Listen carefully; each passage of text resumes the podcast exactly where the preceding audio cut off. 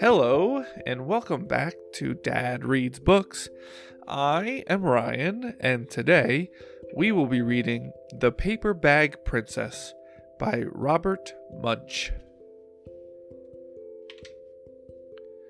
Elizabeth was a beautiful princess. She lived in a castle and had expensive princess clothes. She was going to marry a prince named Ronald. Unfortunately, a dragon smashed her castle, burned all her clothes with his fiery breath, and carried off Prince Ronald. Elizabeth decided to chase the dragon and get Ronald back. She looked everywhere for something to wear, but the only thing she could find that was not burnt was a paper bag. So she put on the paper bag and followed the dragon. He was easy to follow because he left a trail of burnt forests and horses' bones. Finally, Elizabeth came to a cave with a large door that had a huge knocker on it. She took hold of the knocker and banged on the door.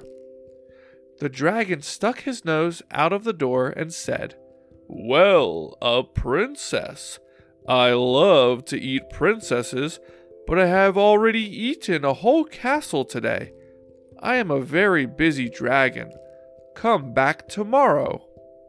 He slammed the door so fast that Elizabeth almost got her nose caught. Elizabeth grabbed the knocker and banged on the door again.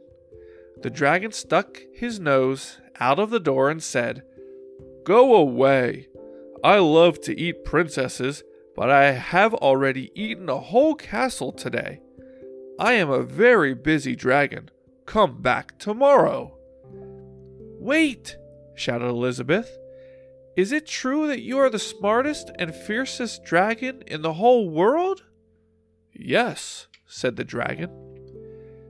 Is it true, said Elizabeth, that you can burn up to ten forests with your fiery breath?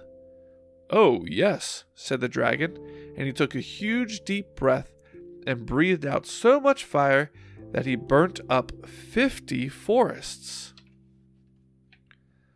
Fantastic, said Elizabeth, and the dragon took another huge breath and breathed out so much fire that he burnt up one hundred forests. Magnificent, said Elizabeth, and the dragon took another huge breath but this time nothing came out. The dragon didn't have enough fire left to cook a meatball. Elizabeth said, Dragon, is it true that you can fly around the world in just 10 seconds? Why, yes, said the dragon, and jumped up and flew all the way around the world in just 10 seconds. He was very tired when he got back, but Elizabeth shouted, Fantastic! Do it again! So the dragon jumped up and flew around the whole world in just 20 seconds. When he got back, he was too tired to talk, and he lay down and went straight to sleep. Elizabeth whispered very softly, Hey, dragon! The dragon didn't move at all. She lifted up the dragon's ear and put her head right inside she shouted as loud as she could, Hey, dragon!